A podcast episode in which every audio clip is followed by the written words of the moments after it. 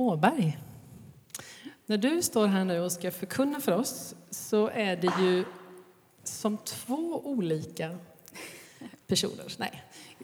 Dels är Linnea och hennes man Tobbe med i vår församling. Och Tobias har varit pastor här några år tillbaka. Så du är liksom hemma i din församling kan man säga. Och det är vi så glada för. Och sen är Linnea också regionledare för vårt samfund Evangeliska Frikyrkans mission i Asien. Och för mig är det ett obegripligt stort ansvar.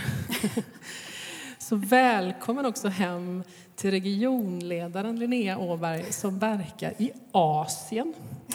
Eh, och för er som inte är så superbekanta med alla våra utsända så är det så att var fjärde söndag ungefär så ser vi Linnea här på väggen med sin familj och då ber vi för er. Och nu är du här i egen hög person, det är vi så glada för. Du ska få förkunna. Vi ber för Linnea. Tack för allt det som Linnea är. Tack för att hon får vara vår utsända. Tack också för hennes familj där hon är maka och mor. Tack för hela familjen. Tack för hennes arbete där ute, allt det som hon har liksom på sitt ansvar. Tack för att du bär din mission och att Linnea får vara en kanal för det som du vill göra där. Jag ber att du ska välsigna henne på alla sätt. Tack för att du nu vill använda henne när hon delar ditt ord tillsammans med oss. Jag ber att vi ska kunna lyssna och öppna hjärtan och ta emot från dig, Herre. Välsigna Linnea oss den här stunden. Amen. Tack. Tack så mycket. Det är ju fantastiskt roligt att vara här. Ehm, och jag vet att när jag berättade för Tobbe, eh, min man, att jag skulle få komma till Ryttargårdskyrkan så gladdes han naturligtvis med mig. Men också sa, måste du åka? Kan inte jag få åka istället? Eh, så jag pratade med honom i morse och han hälsar ju så gott till, till församlingen och ja, så. Eh, men han är hemma tillsammans med två av våra barn där. Eh, att vara regionledare handlar mest om att få arbeta med fantastiska människor. Eh, och det är verkligen en förmån att få stå där och ta emot och ja, med, med EFKs församlingar i ryggen få vara med och se hur vi kan vara en del av Guds mission i den här världen. Så det är en enorm förmån som är att flera i den här församlingen har fått, fått vara med och stå i. Jag tänkte idag predika om Guds rike. Och egentligen så borde det vara en sån här klar missionspredikan idag när det varit missionskonferens och jag ska på något sätt symbolisera EFKs mission. När jag har skrivit ihop min predikan så inser jag att ja, vi får se hur mycket just ordet mission vi använder. Men det handlar ju, mission handlar ju ytterst sett om att se Guds rike växa i den här världen. Om att se Jesus bli förhärligad som den rättmätige kung han faktiskt är. För två veckor sedan, ungefär två veckor sedan så fick svenska folket och resten av världen reda på vem som fick Nobels fredspris. Är det någon i den här församlingen som vet vem som fick fredspriset? Eller som ska få? Ja, men det, är, det är några som lyssnar på nyheterna och radio. Så. Är det någon som kan uttala namnet? Nej. Och jag vet faktiskt inte. Jag hade hoppats på att någon kunde det, för då hade jag kunnat ta ert uttal. Men, för jag vet inte riktigt heller. Men Abiy Ahmed, tror jag. Kan vi, vi låter det stanna i det här rummet. Abiy Ahmed. Han är den etiopiske premiärministern som tillträdde för ungefär ett, ett och ett halvt år sedan. Och han får fredspriset därför att han väldigt eh, målmedvetet har verkat för fred mellan Etiopien och ehm, eh, Eritrea. Eh, och man vill uppmuntra det här, men också ser man att efter årtionden av eh, stridigheter så har han faktiskt kommit långt i det här fredsarbetet. Men inte bara det. När man läser lite mer om Abiy så ser man också att under hans hundra första dagar som premiärminister så släppte han tusentals politiska fångar som satt fängslade. Han tog bort regler som, som hindrade eh, olika organisationer, oppositionspartier eh, mot, eh, eller in i Etiopien så att det skulle börja öppna upp för en demokratisk rörelse. Han tillät kvinnor få ledande positioner och på olika sätt så började han snabbt agera för att få se en mer rättvis och fredlig och jämlikt samhälle. Det som, är, det som också berättas ganska snabbt i den här berättelsen om Abby när, när eh, den här nyheten kom ut, det är att han är en överlåten pingstvän och väldigt aktivt i en av pingstkyrkorna i Etiopien. Och det beskrivs att hans tro är en viktig drivkraft för hur han vill leda och hur han vill se nationen växa. Visst är det häftigt? Jag tycker att det är suveränt fantastiskt spännande. Och jag blev faktiskt extra glad när han fick det här fredspriset. när jag var gravid med mitt första barn, eller vårt första barn, Helmer, så uppmuntrades jag till att ha en målbild innan förlossningen. Är det någon av er som har fått barn som har uppmuntrats till det? Att ha en målbild. Eh, förlåt, det här kan vara kan upplevas som intimt. Men jag ska inte berätta några detaljer. Men målbilden handlar om att se dig själv efter förlossningen sittandes med ditt nyfödda barn i soffan hemma. Tänk inte för mycket på den där kampen, utan se framför dig när du håller barnet. Är det någon som känner igen det nu, att man har hört det? Nej, alltså det måste ju varit... Ja, men titta där, det finns en. Jag tänkte, det kanske var någonting som kom på 2010-talet och framåt. Ja, hur som helst. Idag vill jag prata lite grann just om vår målbild som kristen kyrka, som kristna i den här världen. Vad är vår målbild för våra liv? Och jag vill säga att det är Guds rike. Guds rike där Gud är Herre. Och när jag hör berättelsen om Abbi så förstår jag att det måste någonstans prägla hans målbild också. Att vi som Jesu lärjungar, vår vision, vår målbild för vårt liv, det är Guds rike. Av den rättvisa, fred, jämlikhet som det faktiskt innebär att livet är och präglas av när Jesus är Herre. Vi ska börja läsa från Bibelns sista bok, Uppenbarelseboken där en vacker värld beskrivs. En värld där ondskan och syndens makt inte längre har någon makt eller inte ens är verksam. Och där Guds slutliga seger, där Guds slutliga upprättelse är fullkomnad och förnyelsen av allt skapat redan har skett. Och I kapitel 21 i Uppenbarelseboken kanske kommer här.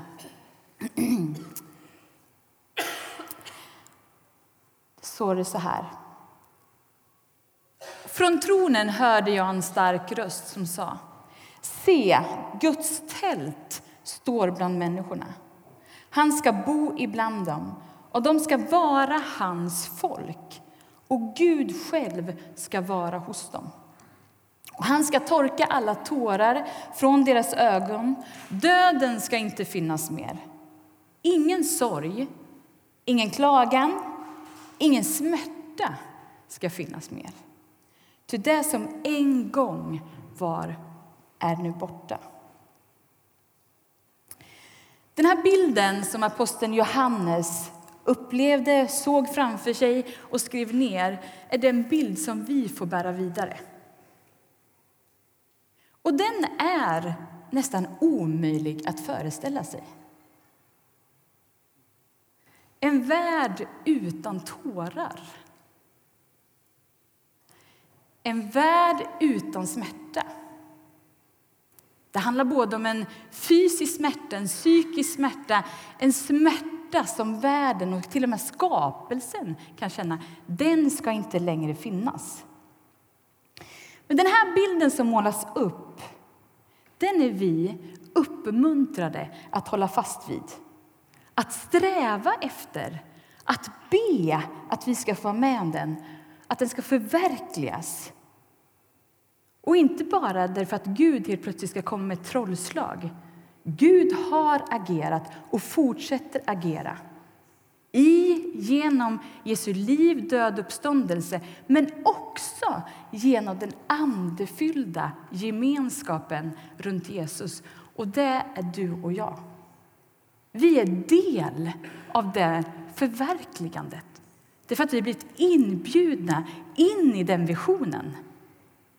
In i den verklighet som vi ännu inte ser, men som vi kommer att se.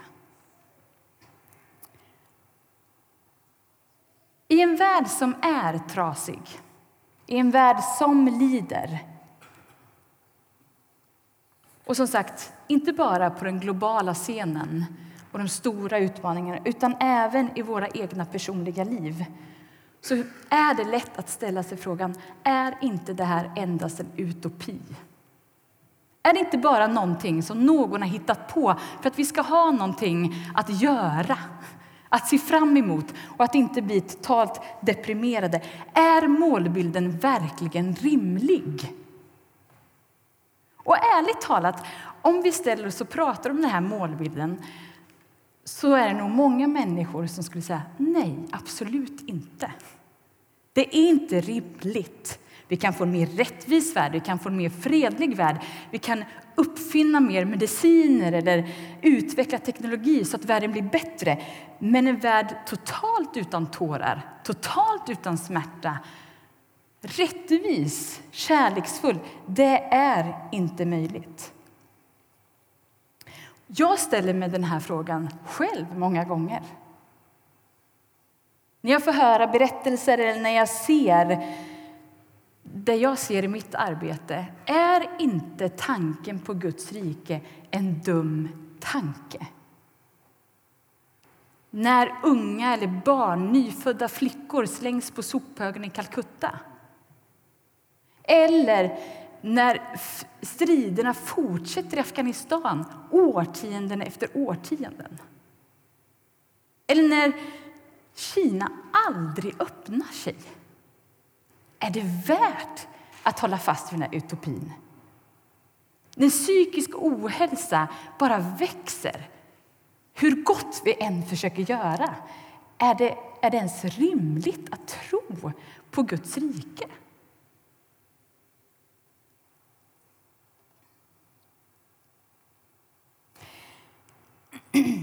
Det kan tyckas omöjligt. Men vi är inbjudna till Guds rike. Vi är inbjudna till att leva ut Guds rike, leva med den här visionen och be och sträva efter den. Men varför den inte är en utopi, det är ju därför att den inte hänger på oss. Utan det är Guds verk. Det är Gud som ska se till att det här sker. Han har gjort det genom Jesus Kristus, men det fullkomnandet av det här kommer ske när Jesus kommer tillbaka. Och vi ska läsa från Gamla testamentet. Två, vi får se om vi hinner två berättelser, men en berättelse ska vi börja med i alla fall. Från Första Moseboket, kapitel, det är kapitel 13 och 14. Vi har plockat ut vissa verser. Och I fjärde Moseboken så har Israels folk blivit befriad från slaveriet i Egypten. Och I de här kapitlen så står de just nu vid gränsen innan de ska kliva in till det land som Gud har lovat dem. Gud har lett dem på ett mirakulöst sätt ut från slaveriet och nu så ska de äntligen få bli bofasta i ett land. Det är vad tanken är. Och de, eh, landet är faktiskt redan bosatt. Och folket ska förbereda sig för att hur de ska kunna gå in i det här landet. Och Mosan bestämmer sig för att sända tolv stycken spioner som ska smyga in innanför gränserna och så ska de titta hur, hur landet ser ut. Hur ser de geografiska situationerna ut? Eller, eller eh, är det berget kuperat och så vidare? Är det rikt? Är det fattigt? Hur ser människorna ut så att de kan förbereda sig för strid helt enkelt? Och innan vi läser så vill jag också säga, jag vet att det här väcker många funderingar och tankar kring krig i Gamla testamentet. Men jag kommer inte ha tid att gå igenom det, så pastorer i den här församlingen får göra det. Men det man ska veta är ändå, som en snabb förklarande mening, det är att i Gamla testamentet så agerar Gud genom ett folk och en nation som är knuten till historien. Och nationer, liksom idag, de hanterar sina relationer i politiska spel och där krig och erövringar var en del av nationens historia. Och där agerade Gud. Vi lever i Nya testamentets tid. Det faktiskt nationen är inte Guds rike eller Guds redskap, utan kyrkan är det. Sen får ni lista ut svaret på de där krigen tillsammans med er pastor här. Hur som helst, tolv spioner skickas iväg och de kommer tillbaka efter 40 dagar. Och vi ska nu läsa vad är det de säger för någonting. Jag börjar med kapitel 13 och jag hoppar lite grann. Um, vi ska se om det kommer upp. Men verserna 19 och 20. Vi har varit i det land som du skickade oss till. Det flödar verkligen av mjölk och honung. Se vad som växer där. Men folket som bor där de är starkt, städerna är stora och befästa. Och så vers 32 och 34. Vi kan inte dra ut i strid mot det folket. De är starkare än vi. De spred falska rykten bland israeliterna om det land de hade utforskat. Det land som vi har vandrat genom och utforskat, ett land som förtar sina invånare. Och alla vi spioner såg, de var storvuxna. Vi såg till och med jättar där. Och så början på kapitel 14. Nu bröt hela menigheten, alltså Israels folk, ut i klagorop och folket grät natten igenom. Alla israeliterna de knotade mot Mose och Aron och hela menigheten ropade till dem om vi ändå hade fått dö i Egypten eller här i öknen. Josua, Nonson och Kalev, Jefunes son, som båda hade varit med om att utforska landet, rev sönder sina kläder och sa till den israeliska, israelitiska menigheten det land som vi har vandrat genom och utforskat är ett underbart land. Om Herren är tillfreds med oss kommer han att göra oss, leda oss in i det landet och ge det åt oss, detta land som flödar av mjölk och honung. Herren är med oss. Var inte rädda för dem. Jag hoppar lite i den här texten för den är så lång.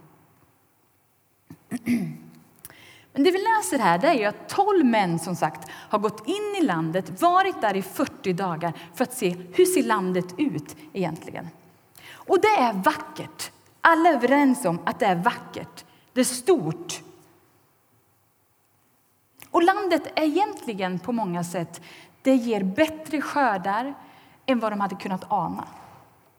Men det är också fullt med utmaningar. Ska de få leva i det här underbara, otroliga landet äta sig mätta och slippa både slaveriet men också öknens förutsättningar så måste de helt enkelt in i landet, erövra det. Och tio av de här spionerna säger det är omöjligt. Det går inte. Utmaningarna är för stora, priset är för högt, riskerna är för stora. Det är till och med jättar där. Vi kan inte. Låt oss stanna kvar i öknen eller gå tillbaka till slaveriet. För vi vill inte gå in där. Det är inte värt. Det är inte värt priset, säger de. Men så är det två stycken som inte ger upp. Josua och Kaleb. De har sett samma svårigheter som några andra, eller alla andra. De förnekar inte att priset kommer bli högt. Men skillnaden är att de är beredda på att möta de här utmaningarna. Och det är inte därför att de på något sätt anser sig vara starkare eller bättre utrustade än de där tio andra. Utan anledningen är att de litar på Gud. Det kan se omöjligt ut. Men Gud är ju med oss. Var inte rädda. Gud är med oss. Gud kommer sluka de här jättarna som en munsbit, säger han. Om vi bara litar på honom och gör det han har sagt att vi ska göra, då kommer vi kunna inta det här landet och få leva i det här landet där mjölk och honung flödar. Jag vet inte om den bilden tilltalar er eh, av mjölk och honung. Men den bilden är ju att det här är det fantastiskt. Vi får äta oss mätta. Vi får leva i överflöd. Och vill vi det, Gud vill ge oss det om vi är beredda att kliva in i den utmaningen.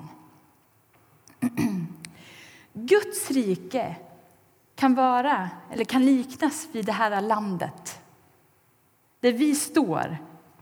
Gud har gett oss det. Han har befriat oss. Han har gjort det möjligt. Men landet kan liknas som en dum utopi för att utmaningarna är för stora.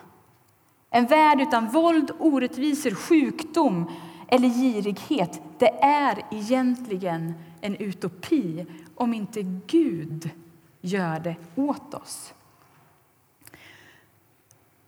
Och det är ju skillnaden att likt Kaleb och Josua så måste vi lita på att det är Gud som ska förverkliga Guds rike.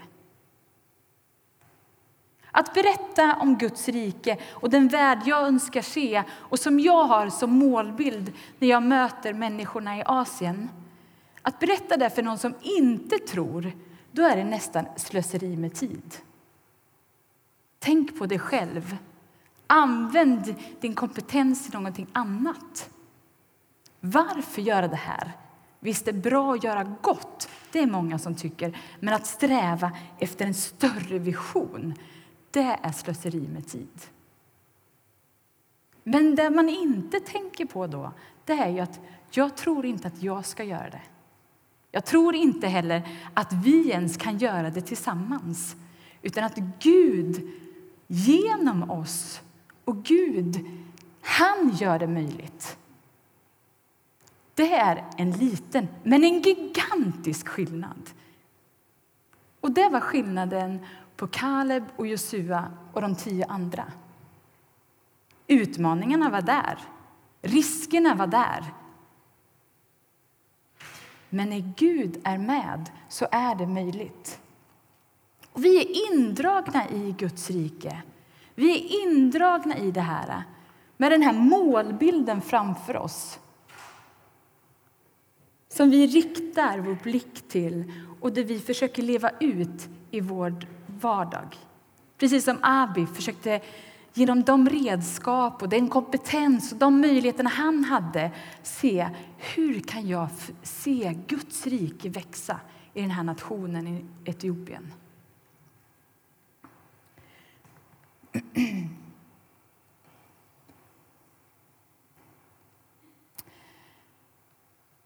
Även om vi vill lita på Gud så är det inte alltid lätt att se det här framför sig. Jag vill dela en annan berättelse från Gamla testamentet. Jag har jag ett litet mål? Jag, jag, jag vet inte när jag börjar. Det är från Andra Kungaboken. Vi ska se om den kommer upp. Jag tycker att det här är en komisk berättelse, men jag kommer inte kunna dra alla skämt i den här. Men den är ganska rolig faktiskt. Och den handlar om profeten Elisa. Jag skulle vilja ha varit med. Jag tror att han var en, en lustig kurre, faktiskt. Eh, han var i alla fall profet i Israel. Och vid den här tiden, när han var profet, så var landet ansatt av arameerna. Nu är det alltså det efter Israel har eller, eh, erövrat det här landet och de har kommit in i det här landet. Och nu så är det i alla fall det är många krig som sker. Och Elisa han är profet ibland eh, i Israel. Och arameerna försöker eh, nu eh, erövra Israel. De vill ockupera landet helt enkelt. Men hur än de försökte och hur smarta strategier de har så lyckas de aldrig. Därför att när, de, när kungen har räknat ut någonting och har flyttat sina pjäser på den här krigsplanen så vet alltid Israel på något sätt om det och motverkar hela erövringen. Så han kommer aldrig vidare. Först så tror kungen att det är någon som eh, skvallrar. Men så får han höra nej, det är inte någon av hans egna soldater som pratar bakom ryggen. Utan i Israel så finns profeten Elisa och han hör Guds röst och berättar för Israels folk hur de ska agera för att motverka erövringen. Så då bestämmer sig kungen för att han ska helt enkelt döda Elisa. Det är ju en logisk konsekvens av det när man vill ha ett land. Så kungen får reda på vart Elisa är och bestämmer sig helt enkelt för att samla sin armé, rida dit och, och döda profeten. Och nu så har vi texten. När kungen, då befallde kungen gå och ta reda på var Elisa finns så att jag kan skicka folk för att gripa honom. När kungen fått rapport om att Elisa befinner sig i Dotan sände han dit hästar och vagnar och en stor truppstyrka. De kom på natten och belägrade staden. På morgonen, då gudsmannen Elisa alltså, hans tjänare kom ut, då fick han se staden, att, att staden var omringad av en truppstyrka med hästar och vagnar. Ack, Herre, vad ska vi ta oss till? ropade han. Elisa svarade, var inte rädd. Det är fler på vår sida än på deras. Och Elisa bad, Herre, öppna min tjänares ögon så att han ser. Då öppnade Herren tjänarens ögon och han såg att berget var fullt av hästar och vagnar av eld kring Elisa. Vad som händer där är ju något märkligt, måste man säga. Men det Elisa ber Gud att låt tjänaren se verkligheten. Ibland så pratar vi om verkligheten som att verkligheten det är bara det vi kan känna och det vi kan höra och det vi kan se. Men som kristna så tror vi på en ytterligare dimension av verkligheten och det är en verklighet som Gud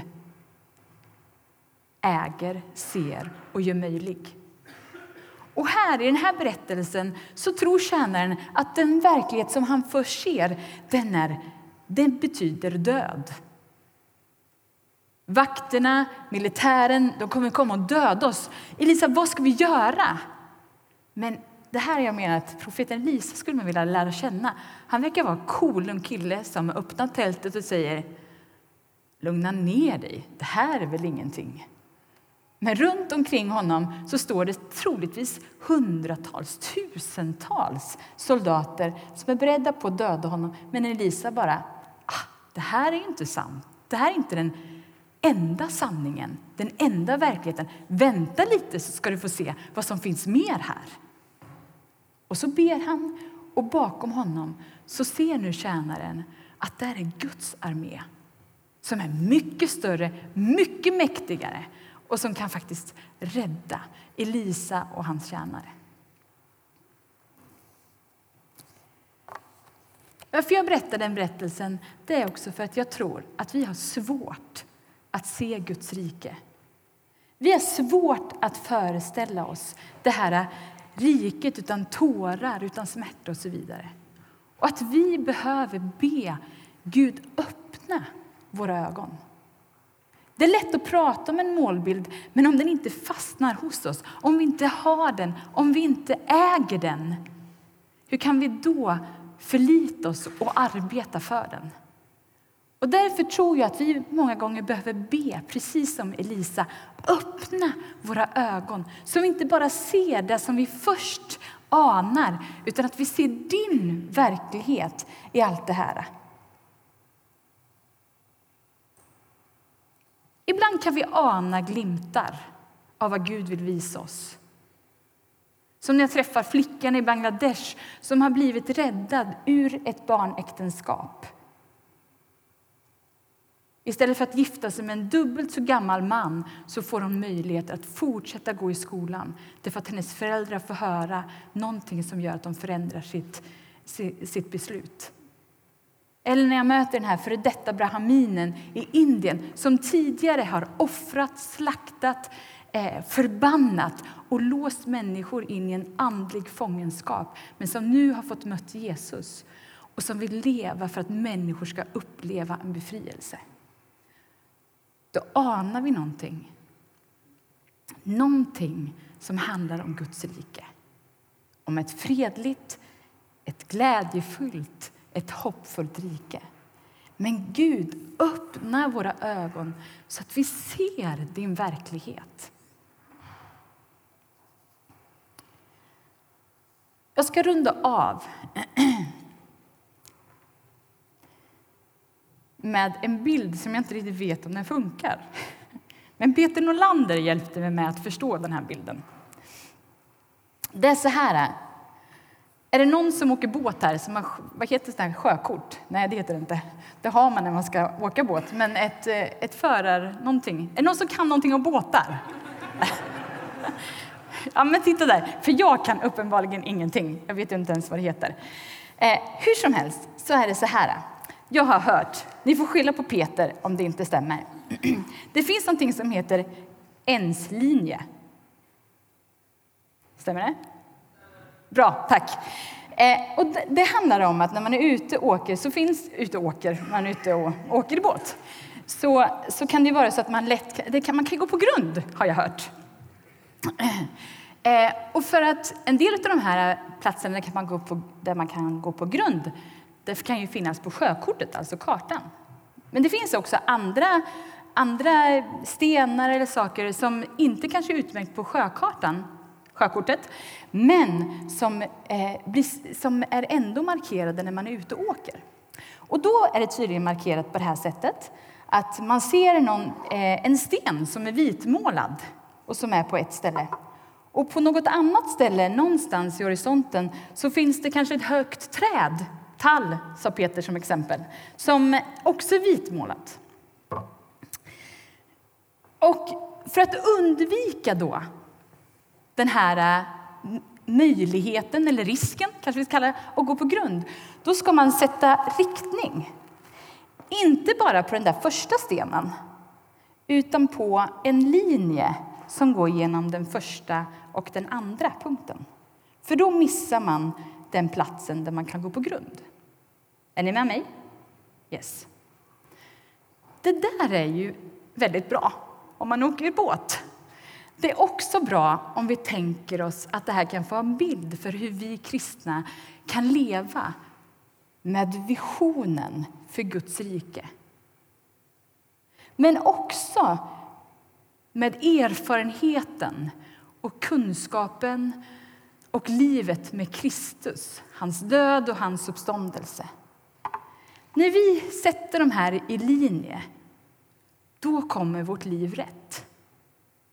Inte för att det kommer undvika stormarna eller andra svårigheter. Det kommer det göra. Men vi har en blick, vi har en möjlighet att kryssa igenom det som kan få oss att gå på grund. Naturligtvis, en bild haltar ju alltid. Men som kristna så behöver vi leva både med erfarenheten av Kristus, med hans liv, hans uppståndelse men också med visionen om vad det innebär också längre fram. Det ena eller det andra räcker faktiskt inte. Utan tillsammans så får vi en riktning i livet där vi lägger vårt liv i den riktningen.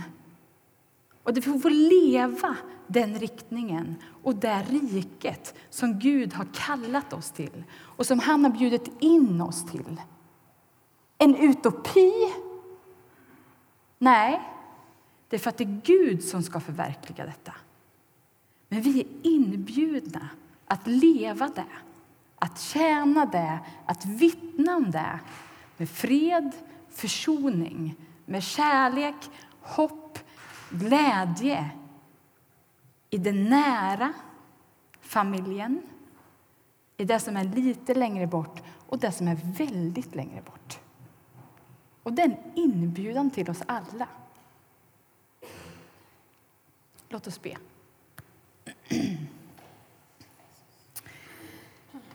Jesus Kristus, tack Herre för att du har segrat över döden. Tack vi får leva med ditt herrskap i våra liv, Jesus. Och vi längtar efter att den här visionen som är beskriven i Uppenbarelseboken, att det ska få bli verklighet, Herre. Och tack Jesus för att du inbjuder oss att få vara en del av det. Att du inbjuder oss att leva med den visionen framför våra ögon, Jesus. Och herre, jag ber att du ska öppna våra ögon och se det här som vi alla inte alltid ser och som jag många gånger tappar bort. Men Herre Gud, öppna mina ögon så att jag ser. Och hjälp mig också att lita på dig. Att det handlar inte om mig, det handlar inte ens om vår gemensamma styrka och kraft utan det handlar ytterst sett, Gud, om din kraft, om din heliga Ande här, Jesus. Men Herre Gud, sätt oss i den här riktningen, i den här ens-linjen, Herre. Jag ber om det i ditt namn. Amen.